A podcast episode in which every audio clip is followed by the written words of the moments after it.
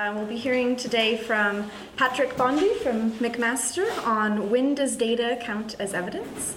Um, and he'll have a chance to respond after uh, Sarah Kier Praëm from Aarhus University gives comments. Um, and then we'll open up for questions. Right, okay, well, thank you, Patrick, for letting us read your paper. It's very interesting. So, um, some atheists argue that certain empirical features of evil are strong inductive evidence against theism. A feature stressed by William Rowe, for example, is the noseeum character of much suffering. So we can't really see any good being served by this suffering, and so the atheist infers there probably is no good being served by this suffering. And by a short further step, the atheist argues there probably is no God. Such evils are often referred to as gratuitous evils, evils for which there are no, all things considered, sufficient reason for God to allow. Here I'll just refer to them as G evils. On the handout, you'll find um, Bondy's version of the evidential problem of evil. And against this reasoning, some so called skeptical theists employ an epistemic principles approach. So, some applic- applicable general principle, they argue, is not satisfied in the case of evil and theism. As Bondy notes, the skeptical theist attempts to block the inference from E1 to E2. So, here, um, I'll ignore the fact that E2 is articulated as a probability claim and focus only on the modified claim E2 star that there are instances of G evils in the world. And I'll do this for two reasons. One, it's simpler to evaluate, and two, it seems that this is the version that Bondy focuses on in his paper as well. So, what we're really interested in here is whether or not we're entitled to the second premise, E2 star. We'll assume that we're entitled to the first premise, E1, but how about the second premise? And if entitlement is cashed out in terms of knowledge, the question becomes do we know E2 star? Of course, that really depends on what conditions we have on knowledge. If we go for a sensitivity condition, it seems that E2 star can't be knowledge. So we take the belief E2 star that there are G evils. In the nearest possible world in which there are no G evils, will I believe that there are G evils? Yeah, um, because appearance will be exactly the same. So the believe E2 star is not sensitive and so not knowledge. So Wykstra's cornea constraint seems, seems to have some relation to such a condition. And there's also Bondy notes it has been argued that since cornea resembles sensitivity theories of knowledge, it also falls prey to the same counterexamples that are posed to such theories. So, Bondy's suggestion is that we replace a sensitivity strategy with a safety strategy. And of course, now the question is if we have a safety condition on knowledge, do we know E2 star so if for a moment we just leave Bondy's principle to the side and evaluate whether we can know that there are G evils on a somewhat standard safety account. Um, on one account of safety, roughly along the lines of Williamson's 2000, let's call it all safety. I believe P is safe if and only if, in all closed possible worlds, a person S doesn't believe P falsely. So on an, on an all safety account, do we know E2 star? That is, do we know that there are G evils? Bondy's project here is to argue that no, we can't know that there are G evils, since the belief in E2 star is simply not all safe. In order for this belief to be all unsafe, what is required schematically is that there is at least one world in which we believe that there are G evils, but there are no actual G evils. And what would this world be like? Well, presumably, it would be a possible world among the close possible worlds in which God exists, or at least that's Bondy's claim, but things appear in the same way. So, um, but it's mere appearance, of course. It's just God. God allows for it to appear as if there are G evils. So on Bondy's picture, but on a standard safety account, E2 stars all unsafe, just in case there is a close possible world in which God exists, but where person S still believes E2 star because of the appearance claim E1. Um, but Bondy doesn't articulate his safety principle in terms of all safety, but rather in terms of what I will call most safety. So, still just leaving Bondy's principle aside for the moment, let's have a look at whether we can know on a most safety condition that there are G evils. So, on a most safety condition, a belief P is safe if and only if, in most close possible worlds, a person S doesn't believe P falsely. And again, of course, the question is on a most safety account, do we know E2 star that there are evils? And again, Bondy's answer would be no, they believe in E2 star is not safe. But here, when we go from an all safety account to a most safety account, what is required in order to make E2 star most unsafe is, by Bondy's claim, the postulation of the existence of God in not just one world, but in sufficiently many worlds where we have the appearance of G evils, but no actual G evils, to make it the case that it's no longer in the most possible worlds where we have the appearance of G evils and actual G evils. So E2 star is most unsafe just in case there are sufficiently many close possible worlds in which God exists, but person S still believes E2 star because of the appearance claim in E1. Um, so the first thing I'd like to point out here is that common to both of these safety accounts uh, in order to make the belief that there exists evils unsafe, is the need for the postulation of the existence of God in the range of close possible worlds. And that really seems to be question begging against the atheist who no doubt will insist that God doesn't exist in any of the close possible worlds. Um, so so this is the assumption that you make, and we need to have God to, to exist in at least one of the possible worlds within the range of close possible worlds. But it, it seems that you're making a move that you don't really require to make. So it's not really a necessary assumption for you to to make in order to evaluate the safety of, of a belief that God exists in a close possible world. So rather, all that's required is that if you go to the closest worlds, and among these there is one possible world in which we have the appearance of G evils, but in fact there are no G evils, then your belief is not safe. We don't have to add that the reason for there being no G evils is that God exists in that world. So it's not required that we add a reason for why the belief is safe. So you could go for this weaker claim, um, but here it seems that we're just pushing the problem because the theist is going to say, well, in, in that close range of possible worlds, why are not some worlds, why aren't there some worlds in which we have no, no G evils, but we have the appearance of G evils. Um, and then the atheist is going to respond, well, such a, such a world is not close. And then the theist and the atheist could just keep arguing over which worlds are close.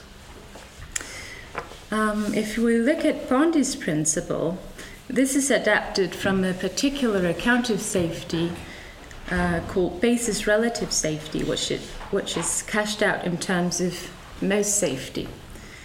So, this principle, Bondy names the subjective access to basis relative safety principle, SABERS, which says some data D can only count as evidence for the truth of the proposition P for a subject S, provided that it's reasonable for S to believe that in most close possible worlds in which S believes P on the basis of D, P is true. And a natural question that comes to mind is, of course, what is this reasonable for us to believe requirement? Um, if Bondy had formulated his Sabers principle to resemble most safety, it would have looked more like the following Sabers star. Some data D can only count as evidence for the truth of P only if in most close possible worlds in which S believes P on the basis of D, P is true. And the relevant data here, in connection with the evidential problem of evil, is of course the appearance claim in E1. And what Sabers star says is that E1, the appearance claim, can only be evidence for the truth of E2 star if in most close possible worlds in which S believes E2 star on the basis of E1, E2 star is true. But Bondy's Sabers principle is relevantly different. Here, E1 can only be evidence for E2 star if it's reasonable for S to believe that in most close possible worlds in which S believes E2 star on the basis of E1, E2 star is true. So, what does reasonable belief amount to here? What does it mean to reasonably believe something. Since we are in a safety framework, one suggestion might be that a belief is reasonable just in case that it's most safe. So on this picture, if belief one is E2 star and belief two is that P1 is most safe, then um, the reasonableness requirement would amount to something along the lines of we're permitted to be one as a premise in our argument, just in case our belief be, be too safe. And it's, it's not really clear to me why we should accept such a principle that makes us entitled to a premise in an argument only if we satisfy some kind of higher order safety requirement. And further, it's not clear to me that Bondy has convincingly argued that we do not satisfy such a higher order safety requirement with respect to E2 star. How am I doing on time? You've got about three minutes. Um, okay. Um, so, last thing. so, another thing that strikes me as a bit odd in Bondy's paper is that in the proposed answer to the challenge posed by skepticism, it suggested that a skeptical interpretation of the available data can be disregarded on the assumption that a skeptical interpretation renders a worse explanation of the data than does a non skeptical interpretation. It's not really obvious why the same line of response shouldn't apply in the case of the skeptical theist interpretation of the data, meant to block the move from E1 to E2 star. So, normally it makes somewhat sense to say that the following two beliefs are not sensitive. One, the belief that I'm not a brain in a vat, and two, they believe that there are G evils.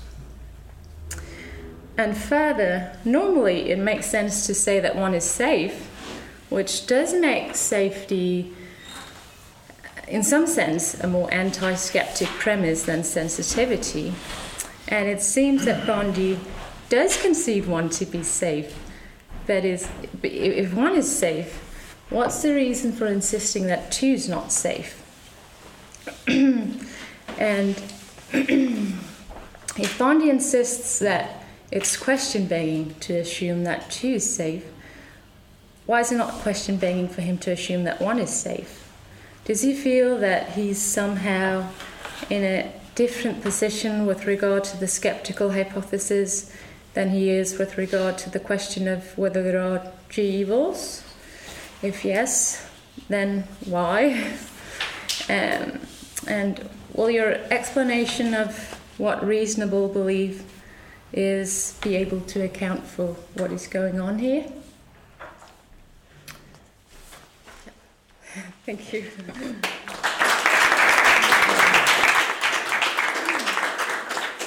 Okay, and now Patrick will have five minutes to respond.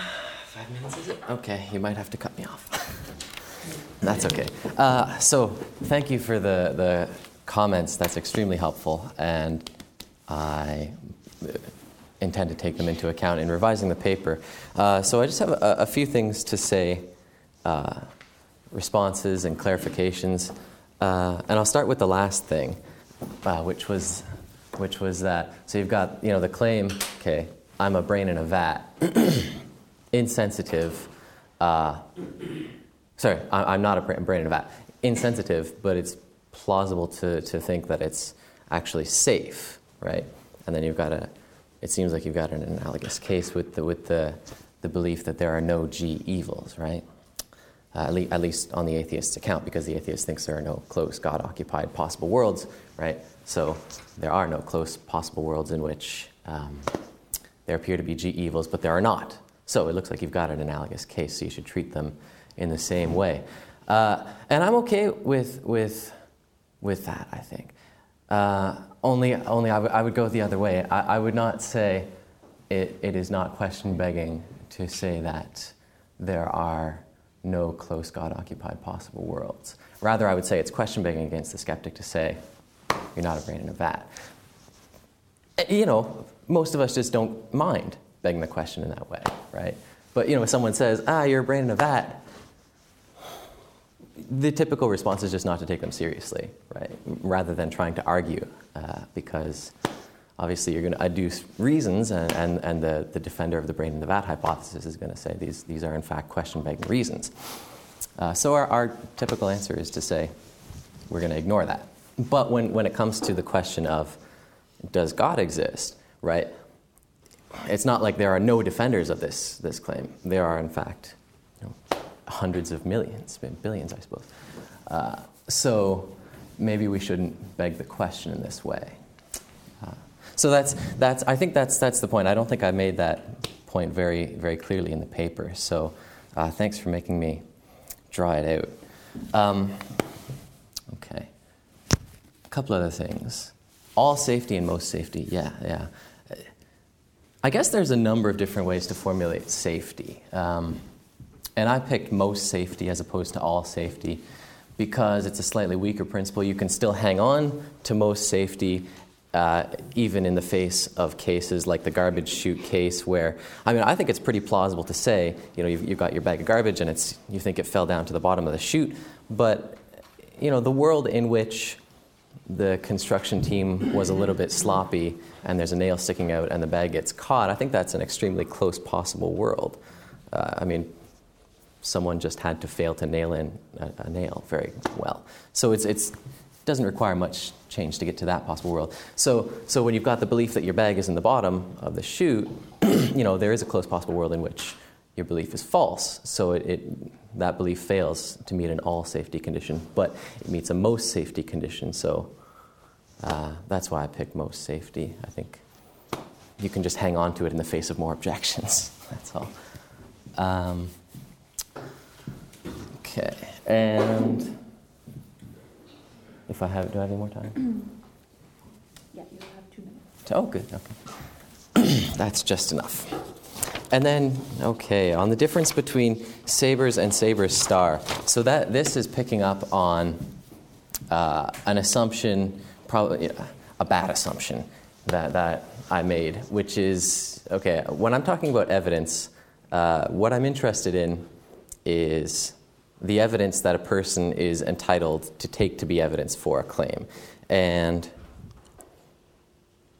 so you can have, you can have you know, maybe two different senses of, of evidence. You've got evidence where you've got simply data that confirm a hypothesis, and then you've got data which confirm a hypothesis and which a person is entitled to take to confirm the hypothesis. But you know, these aren't always going to coincide. You can have data that, in fact, confirm a hypothesis, but you don't recognize, or for some reason it's not reasonable for you to take these data to confirm the hypothesis, right? Uh, and so, what I'm most interested in is the case where you're entitled to take the, the data to uh, confirm the hypothesis. and so, that's why Sabers is, is formulated in terms of what's reasonable uh, to believe about data and, and, and hypotheses, as opposed to simply what data do support hypotheses. Um, and, and, and there, there's a recent paper by Wykstra and, and Perrine where they draw this distinction a lot more clearly, uh, which, is, which is helpful. So they say so cornea is, in fact, a restriction on what data you're entitled to take to be evidence for a hypothesis. And then you've got a more basic principle, which they call core, which is just a restriction on what data are evidence or, or do confirm a hypothesis. So when, uh, I, I uh, try to make this clear because in the paper I just talk about when data is evidence. And when I say that, I mean when a person is entitled to take data to support a hypothesis. So a sort of subjective kind of evidence. Um, and I'll just stop there and we can chat. So we'll do a hand for a question and a finger for a follow-up. Brian? Um, just uh, real quick. So most safety is going to run into problems with lottery cases. So like uh, you're going to be able to know that your ticket won the lottery, um, uh-huh. even though you know most because most possible worlds are ones where mm-hmm. uh, it loses. Sorry to say, yeah, you're to know that your ticket lost. Um, uh, uh, that's I mean that's a quick point though. I was thinking like one thing you could say rather than trying to argue that like because i was kind of convinced that um, yeah like if if god doesn't exist then all nearby possible worlds are ones where god doesn't exist and hence uh, insofar as there are evils they're they're gratuitous um, that maybe you could like push a line which says that uh, so there's some literature in this case of the skeptic and like moore's moore's alleged proof uh, that he's not a brain or that or whatever um, that like uh, this this transmission failure stuff. So I guess the idea is roughly like um, there's something wrong with an argument if it like doesn't transmit justification. So like the only if um, uh, if you wouldn't have justification for believing the premises, or you, you wouldn't know the premises unless the conclusion were true. So you could argue that like um, you know if there weren't a god, or sorry, if the conclusion of the evidential problem of evil argument were false, uh, so that God did exist, then you wouldn't know the premises like that. Right. So yeah. I think maybe maybe that's a line, but I thought yeah, I, I kind of agree that like if there's God doesn't exist, the, the argument's perfectly sound, um, and, and and premises are known and. Yeah. Yeah. okay. Thank you. Uh, on the lottery case, that's okay because I only mean this to be a necessary, not a sufficient condition for uh, when you're entitled to okay. believe something. So, so. I'm Although I mean, like one of the main purposes of safety, I thought was was to like get the lottery.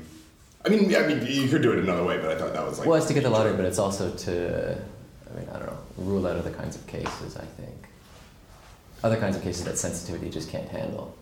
Um, but lottery, lottery being one of them. Um, okay, but uh, uh, failure of transmission. Thank you for the suggestion uh, because I think yes, the, the line I want, I do want to push is that the, the atheist argument is question begging. And, but question begging arguments, I mean, it's really hard to nail down exactly when an argument is question begging. Uh, you know, in, in, what kind of context, and, and, just what is it that's going wrong in a, a question begging argument. And what makes the most sense to me is to say that in a question begging argument, it's one where transmission, uh, sorry, justification fails to transmit across a known entailment because the, you know, presupposing the truth of the conclusion, right? So uh, that's a helpful way to cast it, I think. Yeah. Okay, and if everyone could put their hands up, who put them up original Atlantic uh, contact. Oh, yeah, go ahead. So I'm a bit worried about how uh, Sabers handles evidence for propositions that uh, that don't actually warrant believing the propositions in question. So um, suppose I'm in a community of uh, a million people, and the way things are supposed to work is you know, everyone gets one ticket for a, a fair lottery. But uh, this guy I know, Shifty Bob, uh, took like 500,000 tickets, put his name on all of them, and then you know dumped them into the uh, the big basin of lotto tickets. It seems like that's pretty darn good evidence that uh, that Shifty Bob is going to win. Um, but I, I certainly don't think that in, in most worlds in which that's the case, he wins. I mean, he won about a third of them. So, um, Okay.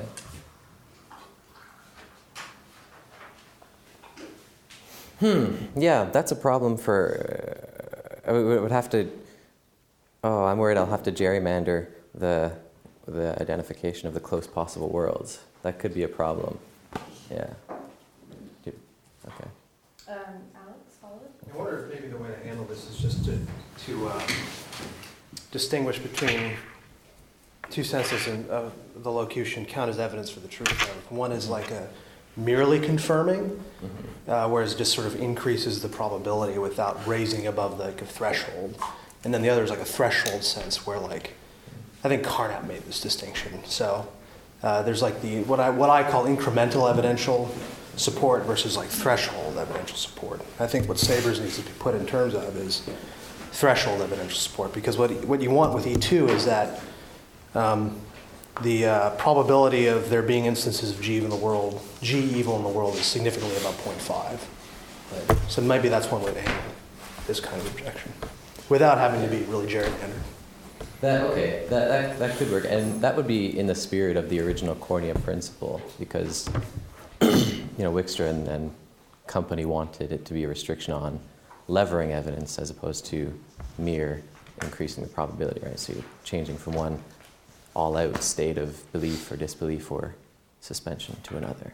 So it. yeah. A Okay. couple follow-ups, Brian. Mhm. Yeah, uh, I mean, yeah, yeah that, that seems exactly right. That was basically what I was going to suggest. I mean, it's also not too hard to jigger, um, jigger around with like sabers to get the um, the incremental evidence version of it, right? Just, I mean, maybe you need to some like some measure over possible worlds or just something that like just have it that like a higher proportion of uh, the D worlds are or, or, or the ones where of the worlds where S believes P on the base or well believes P on the basis of D or assigns a higher probability to P on the basis of D. A higher proportion of those are P worlds than in the, the worlds where that's not the case. Right? Um, just do things in terms of comparative proportions of worlds, which are P worlds. Okay. Okay. Thank you.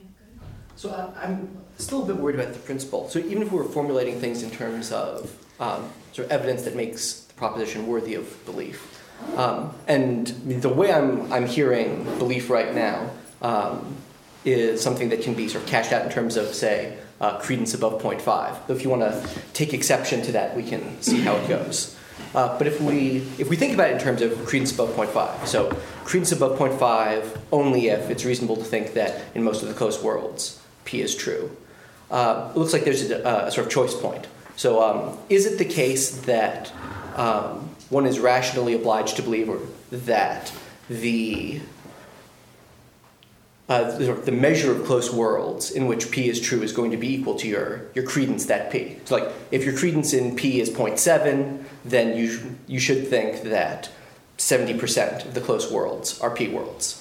Um, if, if not, if that constraint isn't there, then it looks like there can be cases in which the Sabers principle is false because you know, I could have uh, credence of uh, above 0.5, but it could be unlikely that um, most of the worlds are p world. Most of the close by worlds are p worlds because suppose you know in in some of the situations, absolutely all of the close by worlds are p worlds.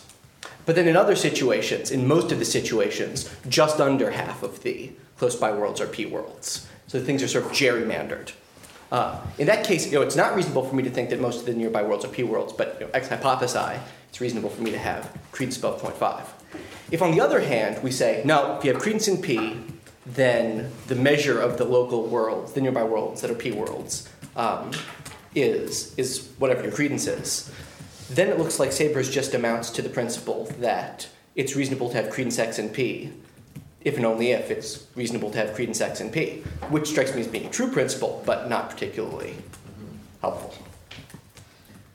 Uh, so, when you say, you know,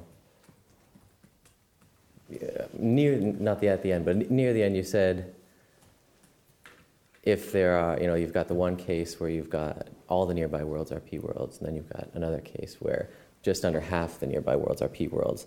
So, you're, what's reasonable for you to believe is that just under half the worlds are p worlds. Uh, I mean, I don't think that follows, right? Uh, because it might be the case that you know just under half of the nearby worlds are p worlds, but it's not necessarily going to be the case that it's reasonable for you to think so, right? In a case of misleading evidence or something like that, right? So, uh, again, so I, I was Okay, doing so- uh, belief as credence above 0.5. Okay. And if you say, suppose there's, you know, there's credence point Yeah. two five that just all of the worlds nearby are going to be p worlds Okay. and then it's you know 0.75 that um, you know, just a little bit more than a third of them are p worlds something like that so you're not you're not believing that most of the nearby worlds are p worlds Right. nonetheless you know that's a way of cashing out credence above 0.5 that p that looks good so it's you know, reasonable to believe that p Okay. Just a little, I mean, the, the, the threshold idea and the level, levering evidence idea aren't the same idea. I mean, something that takes you from point, uh, you know, 1% to 49% is, can be levering. But it doesn't, it's not going to be uh, satisfy this condition. I mean, levering is just a relabeling of, is, is Wykstra's relabeling of a familiar Bayesian notions, but when you, you know, however you label it, the way he's thinking is something that takes you from close to zero to close to 0.5. In his lingo, takes you from a square state to a square state. Yeah. But it doesn't, it's, it doesn't put you in a situation where you think most. Right. That's His idea was different, but it's just that we can't assimilate the, Uh-huh. the two ideas. So it can be extraordinarily powerful evidence without taking you into, because it could be that you, you started in a state where you thought it was extraordinarily unlikely. Yeah, well, but I mean, you can you can just be which you know, fr- from a square state to a square state. You can just. I thought what you meant by your thresholds was you have a threshold for being in a square state. That's right. Of- so, of- but something that takes you from yeah, uh, close to zero to close to 0.5 is is going to is going to be extraordinarily powerful evidence. Is going to be levering in, in this lingo, uh, but isn't going to satisfy this condition. Because when you shift to point, you know, to five, you're not going to. I see. Okay, so that's a pretty good objection to the principle. Um, I'll have to take that into account. Thanks. Uh, yeah, so I just wanted to clarify a bit on the dialectical situation and, and maybe follow on the suggestion about random transmission. So, so suppose we start with this argument by the atheists saying they are gratuitous evils. If they are gratuitous evils, there is no God, so there is no God. Now, theists could just tolerance the argument and say, look, I know there is a God. Oh, look, there is a God. So there are no gratuitous evils, so your premise is false. So that's one simple position. Now there is a second position which is you don't know your premise because there is a closed word where there is a God.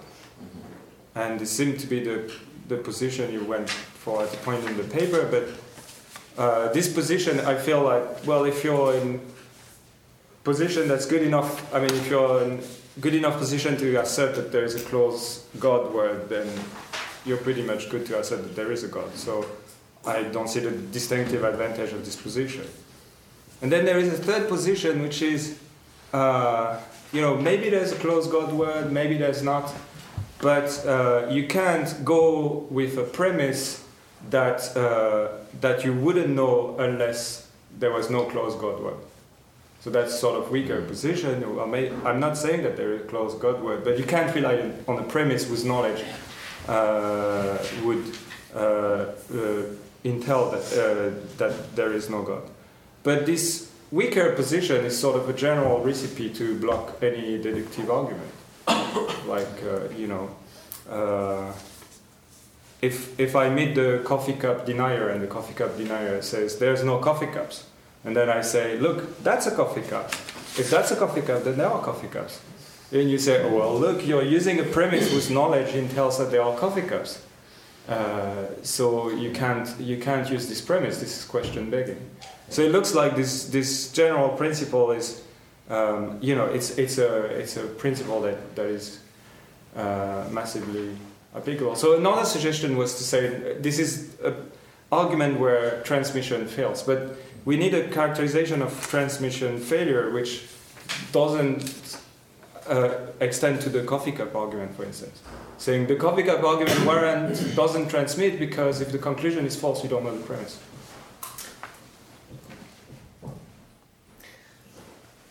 Okay. So, first of all, I think the skeptical theist response is the third of those responses, right? I think that's what they want to do.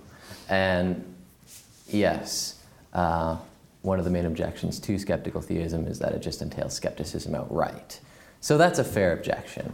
Um, I'm not sure quite what to say in response to that, except that when you meet someone who's just going to be a skeptic, there isn't a whole lot you have to say to them by way of argument, right? Because, uh,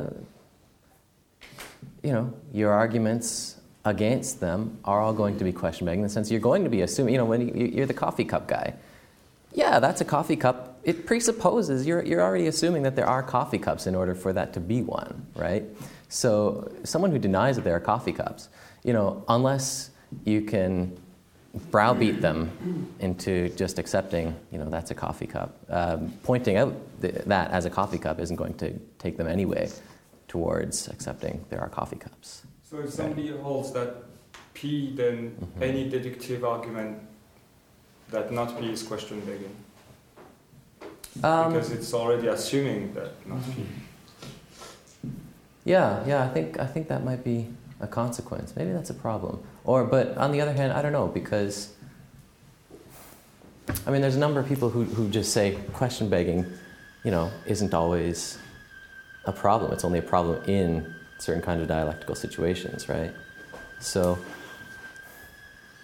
I mean, my own inclination is to want to say question begging arguments are always bad, uh, but you combine that with, with, the, with, with the case, or with, with your claim that you know you can apply you can turn any argument into a, you know, a dialectical situation where you have someone who's being a skeptic, you know. I mean, I suppose that's true. I guess that's just true. And, and you can't argue with these people. That's just what we end up with. Yeah. So, I mean, there are skeptics and there are skeptics. Um, and, and, I mean, there are like really entrenched skeptics. Uh, like certain skeptics about climate change say, that uh, you know you present them lots of evidence and they're just going to kind of accommodate that into into their skepticism or or reject it as something that you know don't don't have a right to, to use as evidence or something like that. But on the other hand, there's like ordinary skeptics, you know, people who uh, you know, so so I mean, no coffee cups view. It's hard to imagine a non-silly person holding that. Uh, but somebody might have thought, oh gosh, maybe there's no coffee cups um, and and hold that in the sort of or, or even you know believe that, but believe it in the sort of way they're still they're still responsive to the ordinary kinds of evidence that we might have, uh, like for example, seeing a coffee cup. Um, and so it's not it's certainly not going to be that you know just the fact that the position entails that uh, that you don't know certain things uh, means that it's going to be question begging against uh, the person who holds that position because there might be a very reasonable person who holds that position and is there's lots of stuff that is you know the negation of which is entailed by what they believe but nonetheless when they came across it they would accept it and would give up what they believed rather than the opposite. When they came across the evidence itself or when they came across someone saying it, uh, it as a premise in an argument for the denial of their skeptical conclusion? I was thinking with, with, with I mean, it's not that, that that the person. So so definitely, there's no good argument from evil with the premise. Uh, Rowe says blah, right?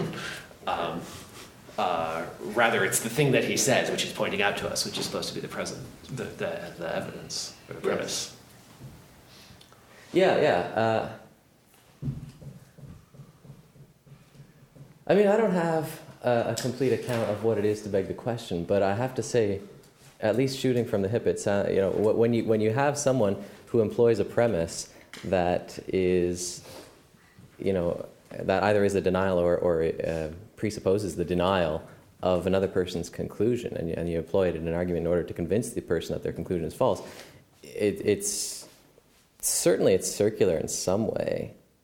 I think it seems like begging the question, but maybe you just want to say that's okay. You know, it's it's not a problem. But but but you, cases where, yeah. for example, the person holds the view, but they, they haven't noticed that it has a certain consequence, That's right? right, And yeah. you point out to them, look, it has this consequence, and they're like, oh gosh, I guess that view was false. Um, that's not a question begging kind of argument, right?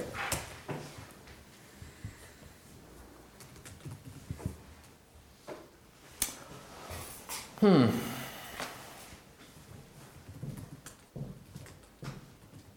I'm not sure. Brian, was that a No, I'm hand? not sure. Sorry. Okay. And also, uh, so, uh, John? John? He had his hand up first. Oh, he's already on this. Oh. uh, well, there are a few that. Uh, uh, Plus, I'm junior, so. uh, just one thing about Sabers is. So you say it's a principle about when you're entitled to take some proposition as evidence for a hypothesis. Is that what you? That's that's the Yeah. general gist. That's the idea. So I was just Yeah. thinking. It's really just coming back to something Sarah said. That you know, suppose that you're, someone has as a hypothesis P, Yeah. and I come to know P. Am I? Would you agree that I'm at least then entitled to take P as? That you come to know P. Yeah. No, no, no. Take P as uh, as. I'd say, oh, someone's hypothesis is a coffee cup spills. I noticed a coffee cup spill. That's it. That decisively shows that you were right. That's. Will you agree that that's? Will I agree that you are now entitled to say that the coffee? Right, Yeah, I, right. Yeah, okay. I'm entitled to take the fact that the coffee cup spilled as confirming the relevant hypothesis. Well, they, you know, it doesn't have. To. It could have. Some coffee cup spill will Yeah. spill in the room, and I notice oh, that one. You know, can, okay. Okay. Okay. Okay, so I think that, but it, for that to be, once you can see that, to hang on to Sabers, you need now the principle that if you, roughly, if you know you're entitled, it's reasonable to think you know. If you know you're entitled, then What do you think? I, I don't believe, my problem with Sabers is I don't believe that, I don't believe that principle. Okay. But if, if, if, if, that principle's wrong and, and, and Uh-huh. we make the concession you just made, then Sabers has got to be wrong because then we'll have situations where you know it's not reasonable to think you know, but because you know you're entitled to take, you know P, you're entitled to take P Okay. as supporting hypoth- this or that hypothesis, but because you're not entitled to think you know, or entitled to think you're most safe, or it's not, you're not reasonable to think you're most safe, or whatever, I mean, what we actually, strictly speaking, what you need is if you know you're, it's reasonable to think you're most safe. Where I know you think most safety is only a necessary condition on knowledge, so that's strictly speaking what you need. But unless you have level connections like that, then uh, it, it's not. If, if those level connections aren't right, then Sabers isn't right. Because, at least assuming that knowing P is good and puts you in a very strong position to take P as. Um, so, I have strong internalist intuitions with regard to knowledge. So That's. That's probably That's why. I find yeah no, but that's probably why I find Sabers so so appealing, right? Because because I don't I don't see it as a problem to say if you know that p, then you're entitled to take yourself to know that p, right? So it's not possible to. Yeah, I, I- so that, that, at least it sets the scene a bit because Yeah. I mean that's what's been. If you're the kind of guy that thinks Mm-hmm. that you can know without it being reasonable to believe that you know, Right. then there's no way. You, I mean, it, does, it seems to be there's no not no not much. So you, you Yeah, need that- that, kind yeah. of you need that kind of constraint. That's that's And- well, for one thing, that's what I would deny. But for another, uh, entitlement to believe a proposition. Um, yeah, I wasn't thinking in terms of knowledge because I'd have thought Maybe- if maybe- you know, I mean, yeah. you, t- I mean, it's hard to deny that if you know a coffee, if I know that coffee cup spill, then I'm entitled to take the fact that the coffee cup spilled as evidence for the hypothesis that, say, some coffee cup will spill. I just I find it very hard to see.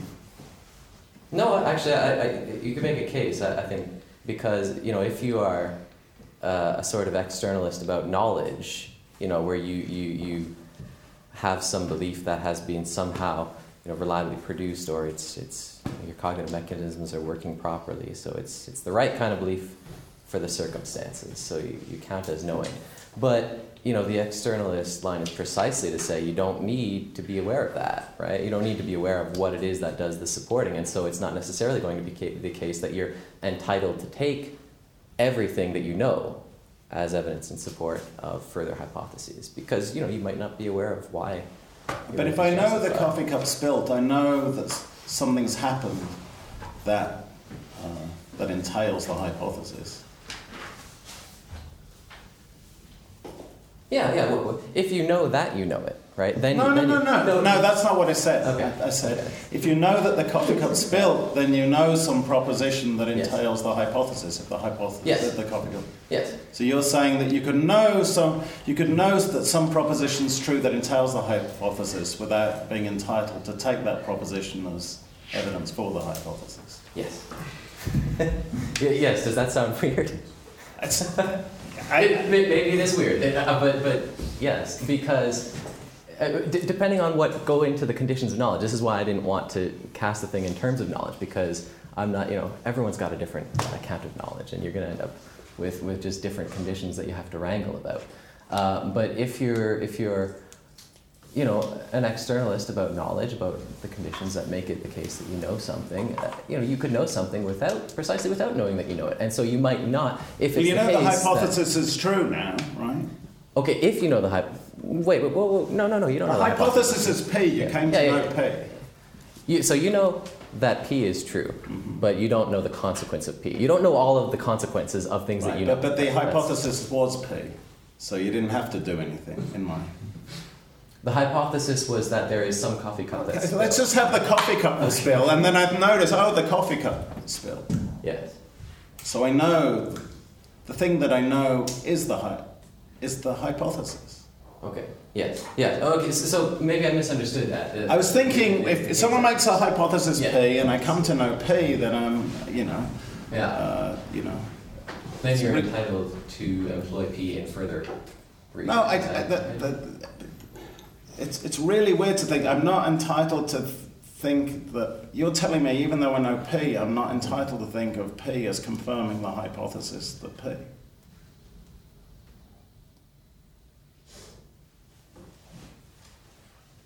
I mean, I know the hypothesis is true now. I came to know that it's true by knowing P. It's just, I find it hard to get into your frame of mind. Yeah, well, the, the reason I would deny that you, you are now entitled to take your knowledge of P as confirming. No, it's, it's data, not knowledge. The data is P. Yes. Well, But you. No, I don't think I'm understanding the case again. The, the data is P. Yeah. The hypothesis was P. I The came to know some is P data. And the P. data is P? Yeah. And it's just, I was Yeah. trying to get the limited case of that. seems like a completely awesome, you know, data for the hypothesis.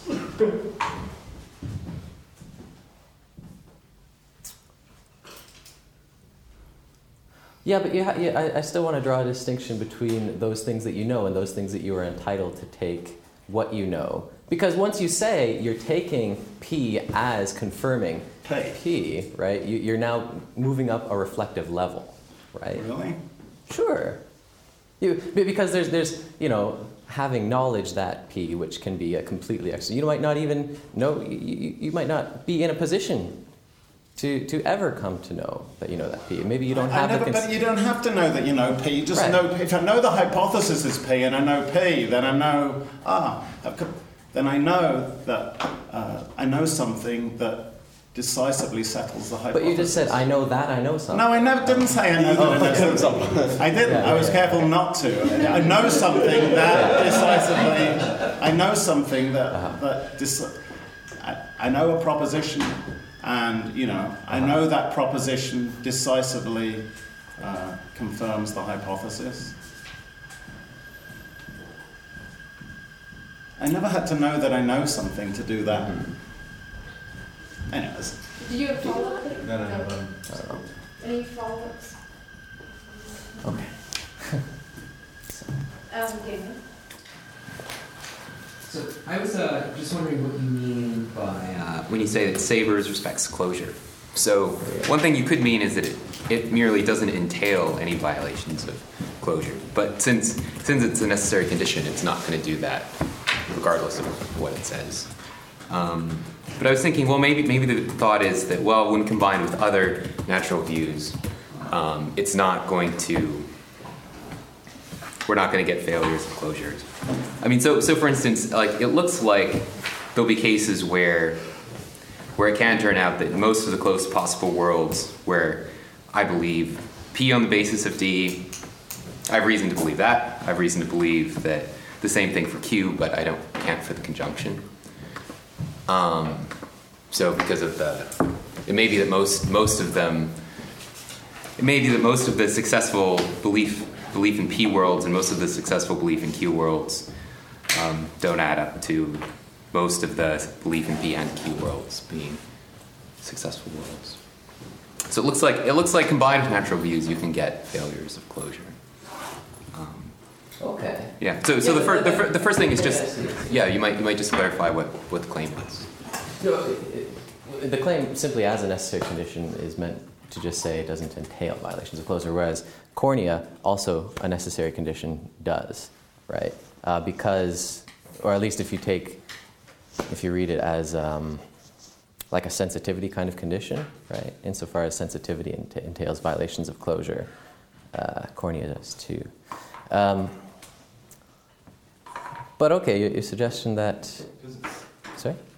I mean, you might just never know anything, in which case there's no violations of closure. You can you can always yeah.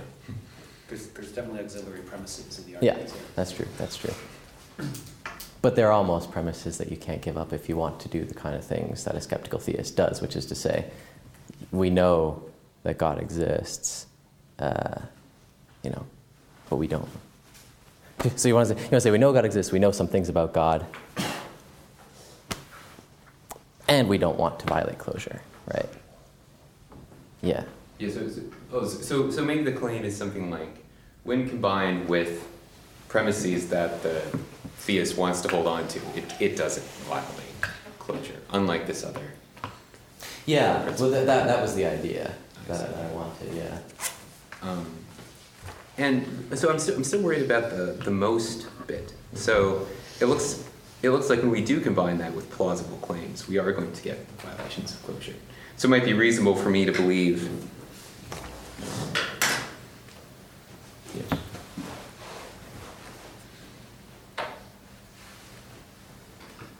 Yeah, okay.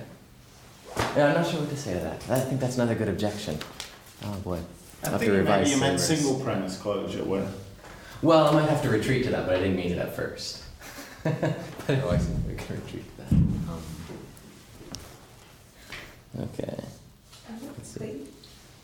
So, I'm interested in sort of understanding your attitude towards two arguments. I mean, one's a kind of anti-skeptical argument that I think you're going to regard as question begging, but nevertheless, you might think we have knowledge of the premises and conclusions. So, hands, brains of bats are not hands, so not a brain in a vat. And then comparing that to there are gratuitous evils. If so, there's no God, so no God. And I think you have sort of different attitudes maybe to those two lines of argument. And I'm trying to understand why you think there's a, a, a sort of a difference here. And you pointed to some things like well, when you're dealing with skeptics, we don't really have much we have to say to them. I mean, we can't say much to say to them, but that, we're fine with that. But you seem to have a different attitude towards the theists, right? Somehow, like, we have to engage them with reasons in ways we don't engage the skeptics. And I think the thought there is, well, one way to challenge that is to say, well, no, because they're committed to crazy skepticism. I mean, if the thought here is sort of there's these people, we sort of just pen them off because they're dangerous to the epistemic community because they just their principles are all wonky, so we ignore them. So I'm trying to I'm trying to understand sort of how to maintain this sort of difference because I sort of I'm, I'm, I'm sympathetic to this idea, but I mean, right, one way to sort of try to show that they're all crazy skeptics is to say something like, you know, in your initial Cornea thing, like you're supposed to take for granted, right? Like evil exists, that's something we know. You know, so there's lots of stuff we do know about morality, like babies matter. Babies matter more than kittens, but kittens matter more than lemons. That kind of stuff. Um, and and we know things like, you know, when we read the paper, like on, you know, you're on the tube, and like every time you turn the page in the Daily Mail, you're like, someone should have stopped that from happening, right? Because that's just sort of what they feed on. Like foxes eat babies, foxes eat kittens, right, as you flip through. And sort of the thought that everyone has as they commute to work is like, if someone could have stopped that, they should have. So we have these thoughts all the time. And then we also think about nearby cases. We think, yeah, I mean, if a baby falls in a pool, not actually, but, you know, uh, someone should have jumped in and saved this. We have all these kinds of thoughts. And I think, yeah, I mean, we all sort of implicitly take those to be known. But then, you know, obviously, like, this becomes a bit problematic about how you're going to say, you know, when I start saying these things, like, if someone was in a position to stop this, they should have, right? I mean, if you're a theist, you of course have to say, I'm wrong about this.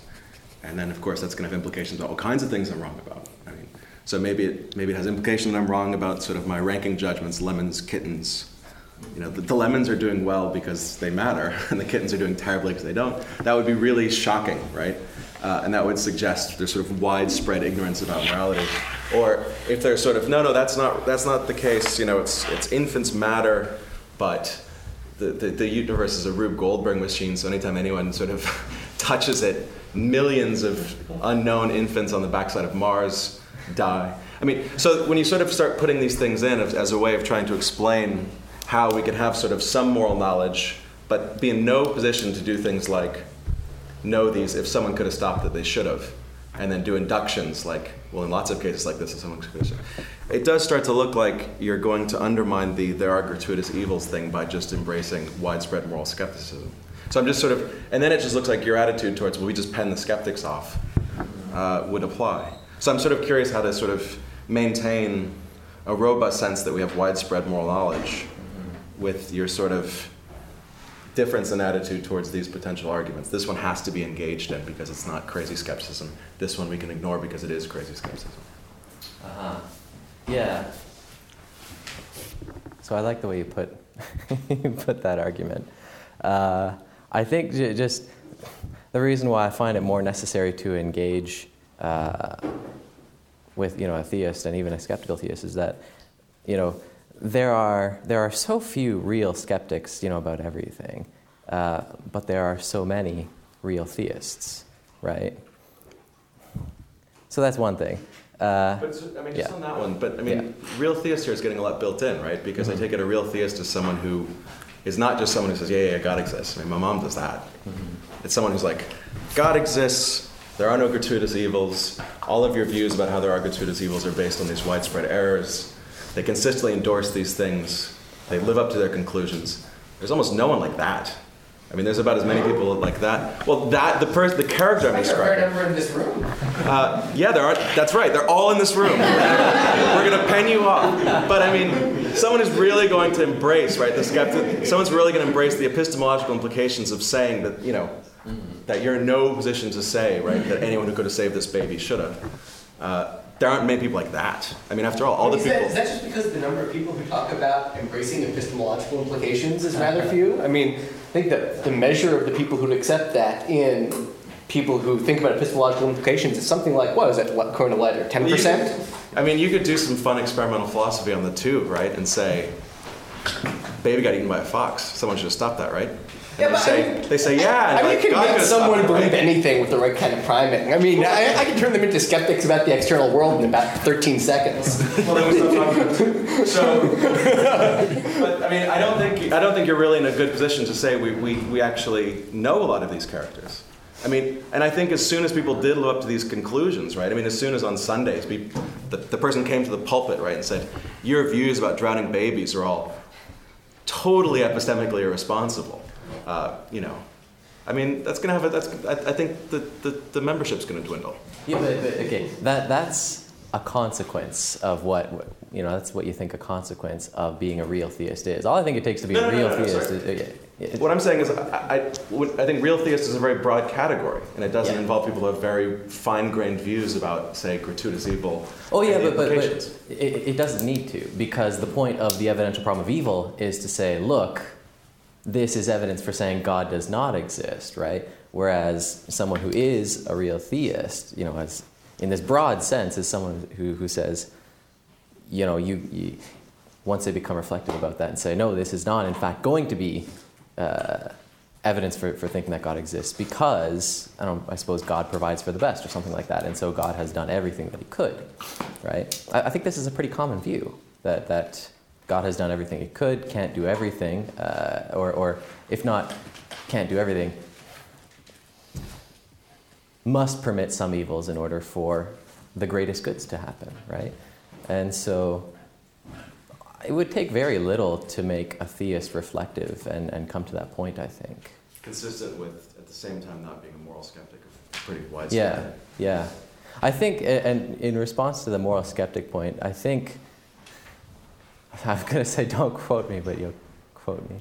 Uh, I think John Hick's argument is, is that you draw a distinction between, uh, you know, there, there's a moral community, you know, of humans, and there, there are things that human members of this community ought to do, like stop baby drownings and things like that.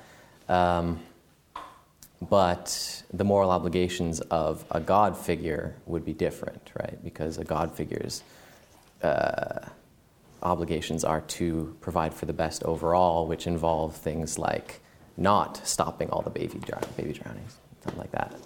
So I don't know if that's a satisfying argument, but it's at least a principled way of distinguishing God's obligations from our moral obligations. And so we wouldn't be entailed to widespread moral skepticism about our own moral obligations. Right? Um, Rachel? Uh, my question has been addressed. Okay. Yeah, so I guess I just need a clarification on what sense of possibility we're dealing with when we're talking about possible possible worlds in these principles. Um, Yeah, yeah. So when we say, I, I think I'm okay with, with saying it's just metaphysical. well, uh, I think that's a, that might be a warrior, right? Yeah. If God is uh, Uh-huh. a contender for a necessary being, Uh-huh. how's that going to play out?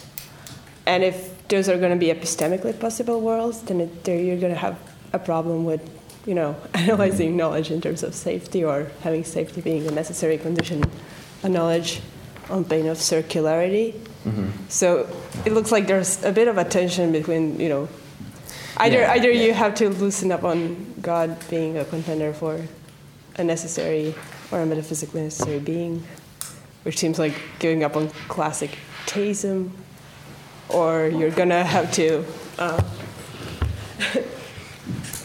do something to avoid merely epistemic possibility, which doesn't seem happy in the. Uh, hmm But what I would want to say is we can give up on, on God being metaphysically necessary. I see. So you're happy with this, and so there are metaphysically possible worlds in which. Well, I would, yeah, sure, I, I don't know. I have no idea how, how bad it is. I just I- thought I that if, if God exists, He is about as good a candidate of being a necessary being as we can find. Yeah, but maybe there are no necessary Yeah. beings, right? And that's okay. And, and, and, you know, even if, I, I, I, I would want to say, look, even if God exists, surely there are metaphysically possible worlds in which God does not exist. I, I think that's just natural to think, right? I don't. I, I just thought I don't know what the standard view on this is. I just thought that the assumption of classic theism is that if God exists, he exists necessarily, which would mean that he exists in all, all metaphysically possible worlds. And I thought that the motivation for that was supposed to be that like other necessary things depend on God. Uh, so. Uh, if necessary if things. theism is true, right? So Yeah. this is all supposed to be conditional. Uh, so I was worried that there might be a tension there between exactly spelling out what, what notion of possibility is. Uh, Yeah. Okay. For the setup here, I thought that the relevant assumption would be supposing theism is false, uh, then does gratuitous evil, uh, you know, put you in a position to know that it is false, right?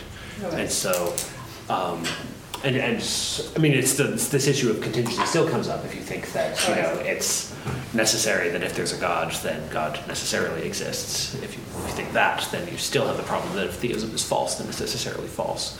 But that's maybe maybe a little maybe it's a little more negotiable with that uh, than like That's, that's very cool, that's true. Okay, so if if theism is false, right? Are you in a position to know E two? I guess that's the question. Um, that's the question on cornea and on a sensitivity analysis. I'm not sure about because because the, the the question is going to be if it appears that there are gratuitous evils are there in fact gratuitous evils?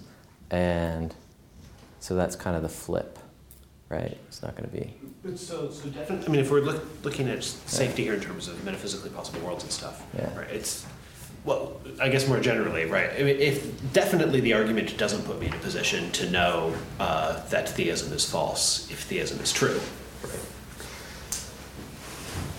Well, right? That's so fair. so. Just- Uh, so I was thinking we f- like for this kind of argument we assume it's false and then see uh, see whether this argument uh, would like I mean if we're eva- so I guess the, the issue is there's two things we do with arguments. One is decide whether to be convinced by them and another is kind of do epistemic evaluation of the argument. So you know look at somebody who's accepting atheism on the grounds of this argument. Are they doing things right? Um, if that's what we're doing then it seems like the, the right frame for that is supposing that they got the right answer, did they get it in a good way? So you did get that, you know, you know, it's, it's, if you suppose that theism is false, then it's also necessarily false, right? Yeah, On this- that's right. So still- you do still have a little bit of a. Yeah, that's right. But but I, I wouldn't accept that what we're doing is just trying to. I mean, it, so that's one thing we can do is is just see whether the atheist is doing something okay in accepting the argument. But what I think is more important is seeing whether the atheist has anything to say to the theist, right? By way of providing a convincing argument. But, th- but then a ton of other considerations are going to be relevant, like mm-hmm. what other theist, what other evidence this theist has, right? Mm-hmm. So if we're, I mean, if suppose they know that God exists because, like, I don't know, God told them so. Um, You can trust him; he's a uh, reliable guy. Right. Then, then look. It doesn't look like this kind of this kind of argument is going to cut much ice. That's right. that's, no, but that's that's the skeptical theist's answer is that look, we've we've got other arguments. We've got arguments for thinking that God exists, and you know your argument against me for thinking that God doesn't exist. It presupposes that I have to accept already that God doesn't exist in order to accept your argument. So I'm not going to do it. That's that's the skeptical theist line, right? I mean, the skeptical theists in the literature have been much more ambitious than you're saying. They've been saying that atheists can't, even in an atheist world, come to know that there's God through evil. Forget whether in the atheist world they'd, com- they'd, they'd be able to convince dogmatic theists in that world. Their view is, in an atheist world, that the, the, the evil isn't a route to knowledge of atheism. Mm-hmm. It seems to me, I mean, that is what they've been saying. And, okay. And it is a very separate thing to just say, oh yeah, in an atheist world you can know there's no God. Of course, the dogmatic theists like me would be unmoved because of the dialectical situation. I mean, that would be very different to what's actually going on in the literature under the heading skeptical theism. Okay, okay. So maybe I'm misrepresenting what skeptical theists are after. Uh, and, and, but it's okay for maybe not to be misrepresenting, but for me to be uh, going for this more modest proposal Because, you know, a skeptical theist or like a cornea type of skeptical theist is going to say, look, the appearance of gratuitous evils is not evidence for anyone, right, to accept that, that uh, there are gratuitous evils, right, because it's not sensitive. Um, but if you're going to take this, this safety route instead, uh, it's, it's like an agent relativized safety of being entitled to take data as, as evidence for a hypothesis, right? Um, all that this principle aims to do is to say someone who thinks that there are, or maybe I should say a stronger claim, maybe someone who, who is entitled to think that there are uh, close God occupied possible worlds is not going to be entitled to take the appearance of gratuitous evils for the as confirming evidence for the existence of gratuitous evils. Um, so, yeah, maybe okay. So it fails. It fails to show that the atheist has no confirming evidence, uh, has has hasn't got a good argument on on their own terms, but the principle, if correct, would show that the atheist has nothing to say on the topic of, of gratuitous evils, at least, to the theist. Right? Yeah, that's the goal. okay. Okay, Danny? Um, just a clarificatory question about your Saber's principle. It seems as if you were saying, well, look, the gratuitous evil is misleading evidence, so let's find another principle such that we can um, gain a principle to rule out misleading evidence. Um, and um, then you have your principle, but then I was wondering what your principle says in cases where you're in you're, you're in fake barn country, you're unaware you're in fake barn country, and you're looking at a fake barn. Um, and what it says there it seems that you you are reasonable to believe on that basis that in all close world, most post, uh, possible worlds, there is it's going to be true. That you're looking at a real iron. Yeah. Yeah. And but it is mis- misleading evidence, or is it not misleading evidence? Then here's another case. Um, suppose you want a bicycle for your birthday. Uh, your father knows that, buys the bicycle, but then you pray to God, I want a bicycle, and then on your birthday you get a bike. You're not aware that, you know, so the idea is, oh, on that basis, it seems that I should believe that in most close worlds in which I pray for the bike, I get the bike. Which again, it seemed like it's misleading evidence that the prayer was the thing that got you the bike. I mean, the, your dad bought the bike before you even prayed. So to speak. Um, so it seems like it's not ruling. It's not. There's going to be plenty of other cases, unless I've misunderstood what was going on. You know, there's going to be plenty of other cases where misleading evidence, you know, slips back into the picture. Um, yeah. Well, I mean, I'm, I'm okay with saying that misleading evidence, you know, you're not aware that it's misleading, it is evidence that you're entitled to take to support a hypothesis, right? In the praying case where you've got the bike, I mean, I don't know, it's going to depend on what other what other facts of the case, you know, how you're going to fill that in. Um, in fake Barn County, I mean, I don't see why you wouldn't be entitled to take the visual appearance as of a barn as evidence for it being a real barn because, you know, so far as you know, in all close possible worlds, you know, there isn't even a real barn, oh, sorry, a fake barn county. Right? You know, it's just like sometimes you seem to be, you know, you seem to deny that the atheists can, you know, take on this mislead, misleading evidence. I say, sorry, I seem to. So you see, you want to deny that atheists can take on misleading evidence, but here you want to permit taking on misleading evidence. I mean, is there is there like a principal distinction of when you're entitled or not entitled to take on misleading evidence?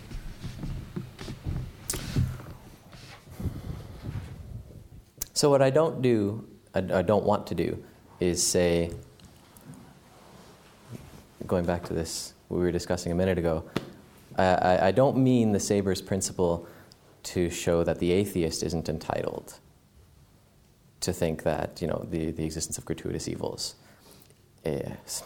No, I don't want to say the atheist is not entitled to take the appearance of the existence of gratuitous evils uh, as evidence for the existence of gratuitous evils.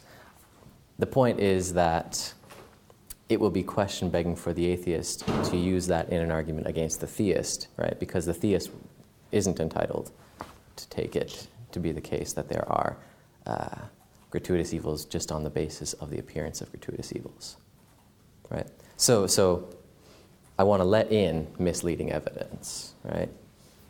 In, in both cases. Yeah. Okay, Brian. Oh, yeah, so I mean, maybe set aside the question of like whether you can come to know that God doesn't exist on the basis of evil. It seems like uh, so the premise E one uh, should at least confirm the claim that God doesn't exist, right? I mean, do you grant that? Hmm.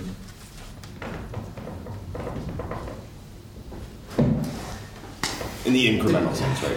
It's got, I mean, it seems like it's got to raise your probability that God doesn't exist.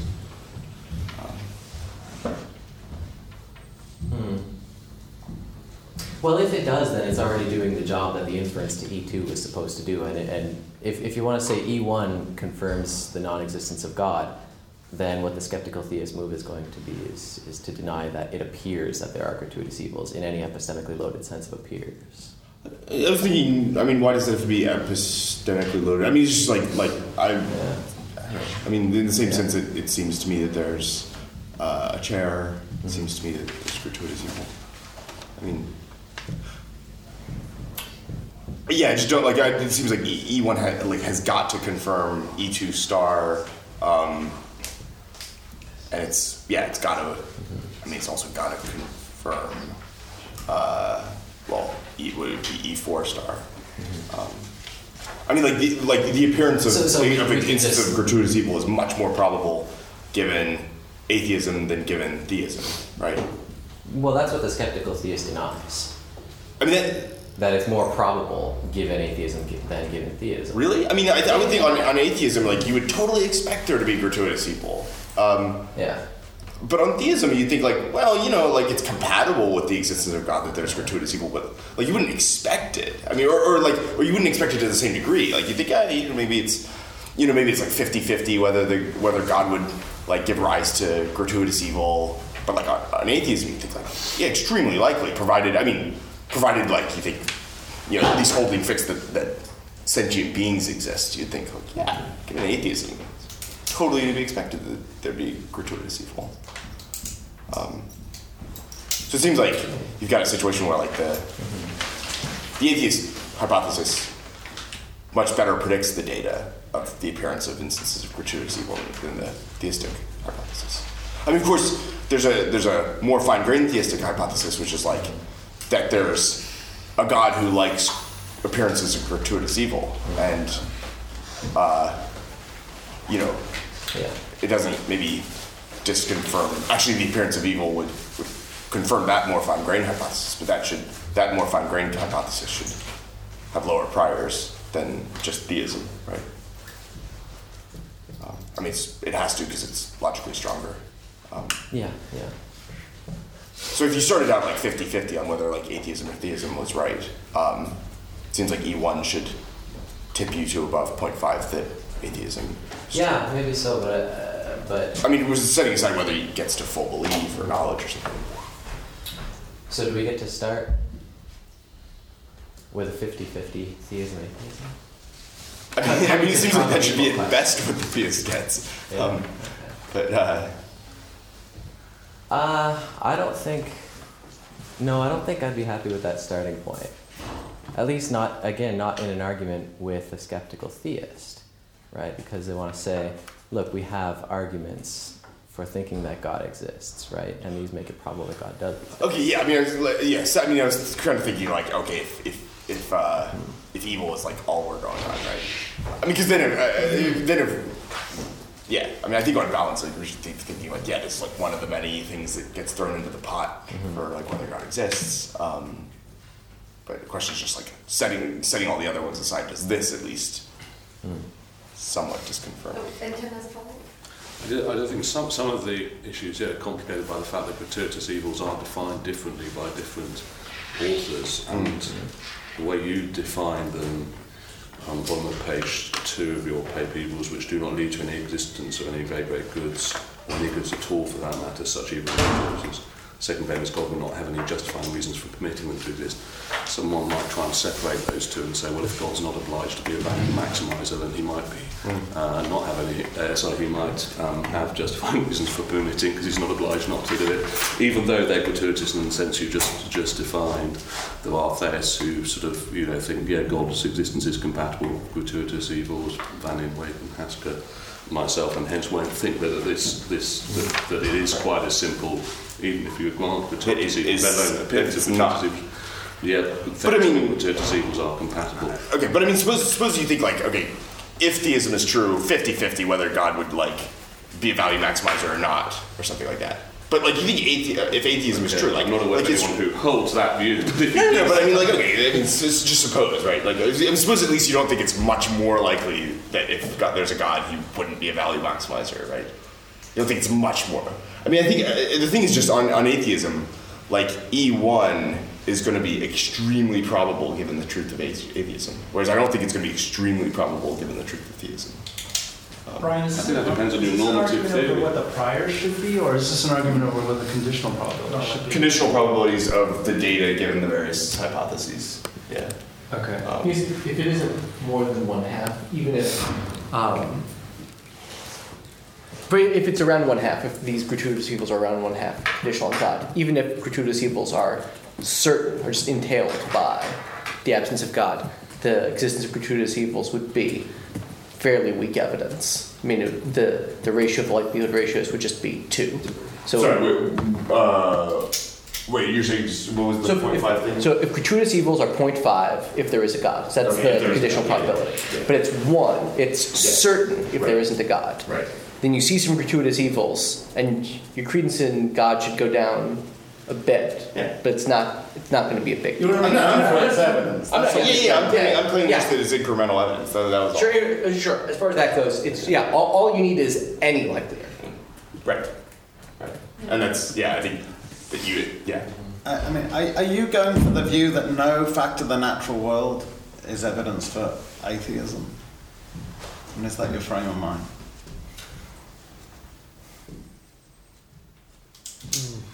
Because, I mean, it does seem mad, uh, like, uh, to, to me, that view, because it seems that there are obviously facts about the Yeah. natural world that are evidence for theism, and then you have to think the negation of those are evidence the other way to be probabilistic. Like, Yeah. if, Yeah. if, if clouds- tidal waves Yeah. start, you know, steering away from, every time there's a tidal wave, it takes a, you know, Yeah. steers away from uh, human populations. I mean, I'm sure you'd think that's evidence for theism, so you have to think the negation of it is evidence for atheism. I'm not saying it's good evidence, but it's, uh, I, I can't, I mean, it's very hard to think uh, that yeah. Yeah, okay. you can't kind of, ha- you know, uh, Yeah, no, I, yeah, you see what I mean. Yeah, yeah, So, yeah, yeah, so. I mean, that doesn't settle how you know how big evidence, but it doesn't seem Mm-hmm. promising to think facts about the natural world aren't Mm-hmm. evidence for. Yeah, I think that's fair. Yeah. Okay, any other questions? If not, then we'll thank our speaker.